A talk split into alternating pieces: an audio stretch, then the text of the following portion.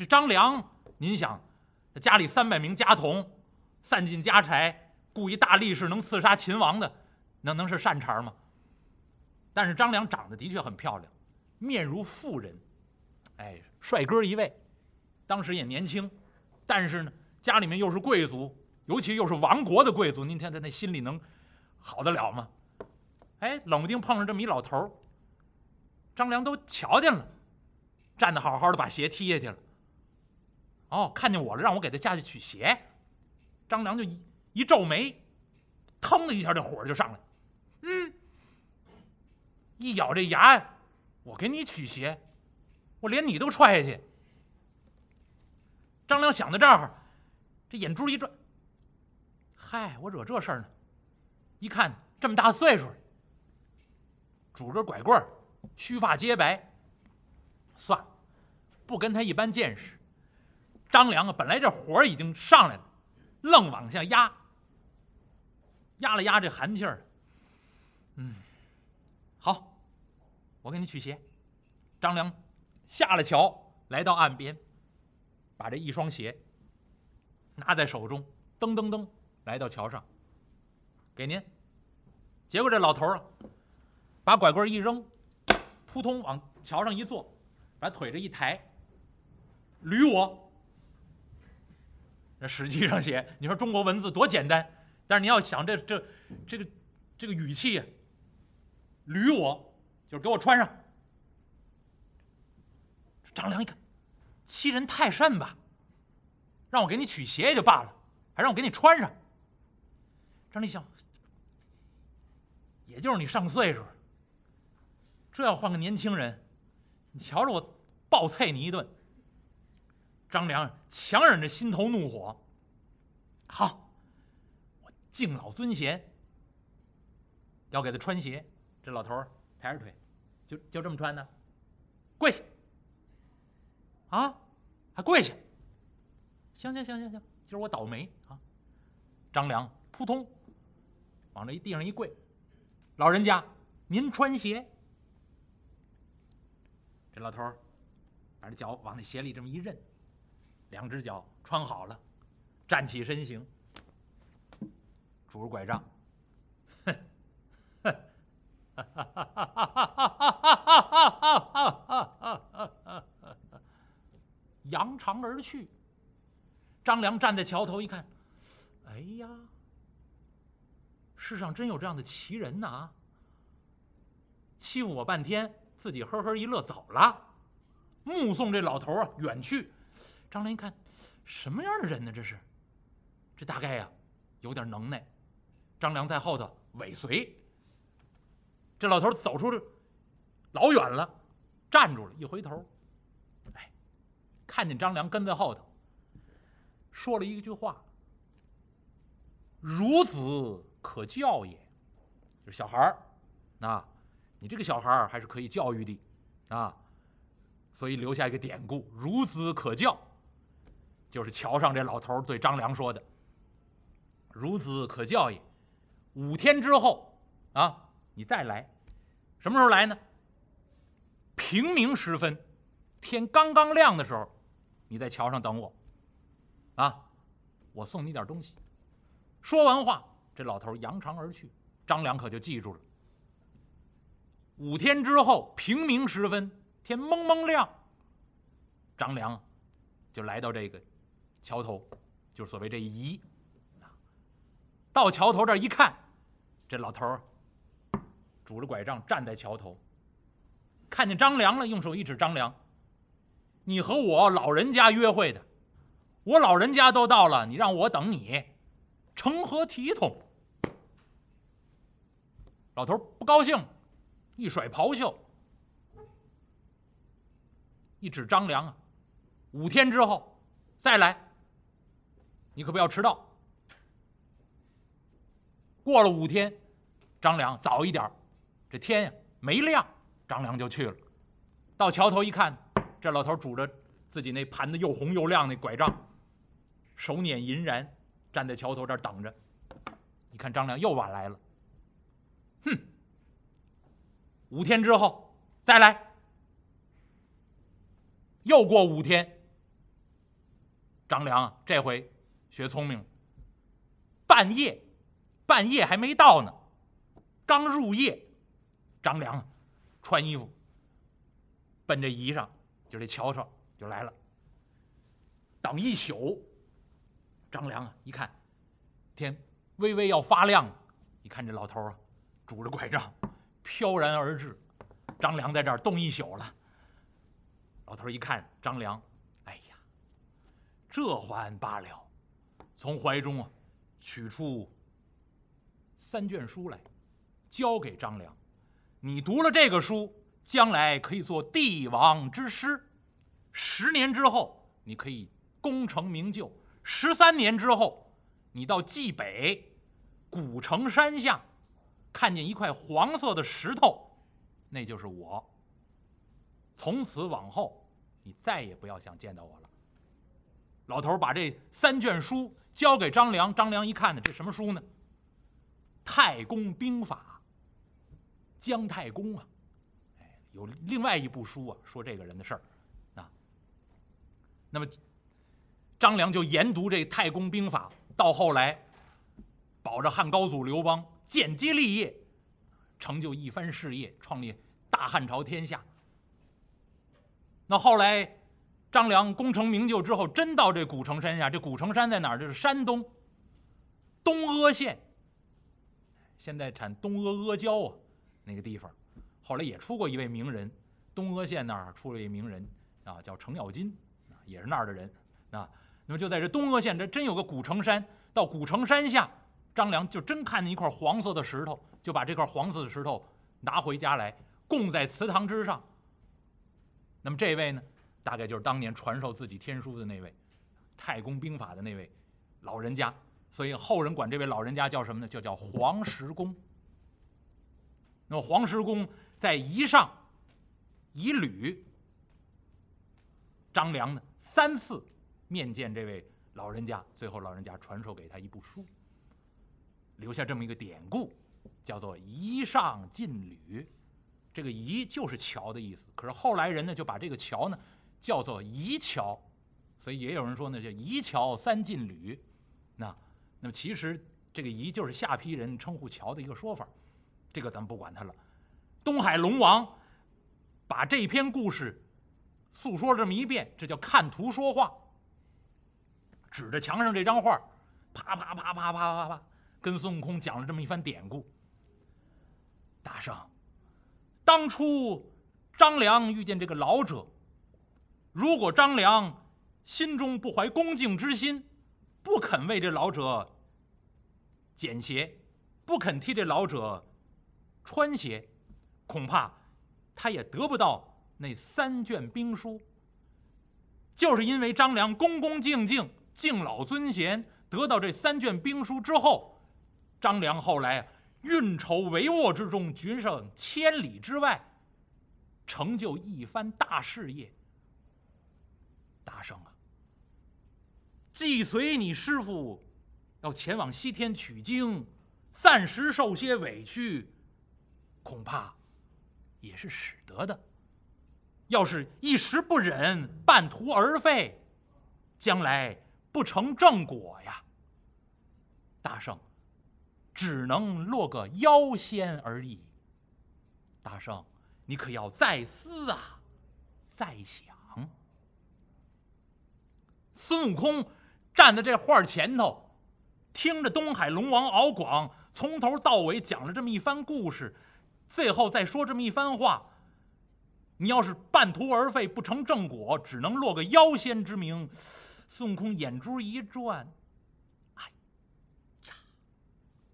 心中辗转，这东海龙王还想说点什么？孙悟空一摆手：“敖广，别说了。”这时候，有龙女啊，捧着这杯香茶进来了。敖广一看，大圣，喝杯茶吧。不喝了。敖广，茶呀，以后回来再喝。俺老孙呢，还回去。我呀，保着我那师傅西天取经，修成正果。哎，对了对了，正该如此啊！孙悟空这儿辞别东海龙王敖广，驾云而起，离开水晶宫，从东往西而去，还要回去找师傅。走了没多远突然看见前面霞光万道，瑞彩千条。莲台之上端坐着一位菩萨。孙悟空一瞧，哟，怕谁来谁。观音菩萨，泼猴，我命你追随唐僧西天取经，怎么不保护你师傅，自己来到此处啊？孙悟空，菩萨，我这我是保着师傅西天取经了，多谢菩萨指点，我已经拜唐僧为师了。而且我都知道唐僧俗家姓陈，河南人。您看看，我们师徒关系特别的好。您别担心，我就是出来遛个弯儿。我师傅在那儿那个念经呢，我我我我我这就回去。菩萨，别着急，别着急。悟空，速速回去，莫要误了自己的前程啊！去吧。菩萨叮嘱几句，化作一道金光，回转南海了。那位说：“菩萨怎么跑这儿来了呢？”按下孙悟空这头，翻回头来还得说三藏法师。三藏法师凄凉上路，拄着锡杖，牵着马，马上驮着行李，孤孤单单，冷冷清清，朔风阵阵，寒风透骨。刚收一徒弟跑了，三藏法师这个难过呀！你看看，哎，早知道我换一种教育方式。我好好跟他说呀，哎，也罢，我自己呀救我自己吧。三藏法师啊，正往前走呢，走了没多远，一看，前面山路边站着个老妈妈。这老妈妈呀，手里头捧着这么一叠什么呢？衣服，是棉衣，看得出来挺厚。这棉衣上头。放了一顶小帽子，呵，这帽子太漂亮了，五彩织成，一顶小花帽。这老妈妈站在路边捧着这摞棉衣，棉衣上头放着这顶花帽子，远远的就看见三藏法师了。这老妈妈，长老，长老，从哪里来，往哪里去呀？三藏法师拄着锡杖一抬，哎呦，老菩萨，贫僧从东土大唐而来，前往西天拜佛取经的。哎，三藏法师说完就叹一口气，哎，这后头话没法说了。这老妈妈捧着这衣服，长老，从东土大唐往西天，哎呀，你要拜的佛、取的经，可是在大雷音寺，啊。正是正是，老妈妈，您知道？哎呀，我素有耳闻呐。我的儿子也在寺中出家，大雷音寺，我佛修行之处，离此有十万八千里的路程啊。长老，你怎么孤孤单单一个人前去啊？这一路之上，也没有个人陪着你说话，也没有人保着你吗？恐怕这么远的路程，你一个人可走不完呐。哎三藏法师一声长叹的，不愿意提什么。这老妈妈就提起这事儿来。哎，老菩萨，实不相瞒，我本来有徒弟，可是我说了他两句，这徒弟啊一气而下，就弃我而去，他走了。老妈妈，没关系，我一个人也要走完这十万八千里的路程。长老。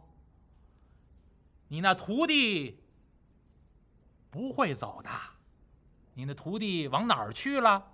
呃，老妈妈，我一时没看清楚，好像一条云线往东而去。哦，长老，东边就是我家呀，离我那儿不远。想必啊，你那徒弟到我家中喝茶去了。长老放心，他呢准会回来的。长老，你看，我这儿有一件棉布直多，另外呢，有一顶嵌金花帽。长老，宋玉长老将来呀，留给你徒弟穿。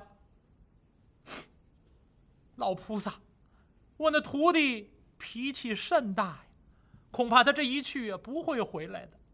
老妈妈，您自己留着吧。哎，长老，实不相瞒，我儿子也出家，可是呢，老身我做了这么一件棉衣，做了这么一顶花帽，本来呀，是留给他出家穿戴的，没想到他没有这个福气，出家三天。一病而亡，老身我十方才到寺中见他的师傅，哭了这么一场，将我儿这套衣服取了回来，留在身边。本来想做个念想，如今听说长老您有徒弟，老身我情愿将这件棉衣、这顶嵌金花帽送与长老的徒弟，将来穿戴。长老啊！你收下吧，你那徒弟啊准回来。呃，三藏法师只得把这件棉衣和嵌金花帽收下。啊，老妈妈，多谢老妈妈，我徒儿不回来，我将这衣帽放在行囊之中，一路之上替老妈妈看管起来，也就是了。三藏法师把这套衣帽放在行囊之中。包裹起来。这老妈妈一看，法师、长老，要是你那徒儿回来，千万要让他试试这顶花帽，一定要让他戴在头上啊！好，好，好，只要我徒弟回来，我一定让他试试。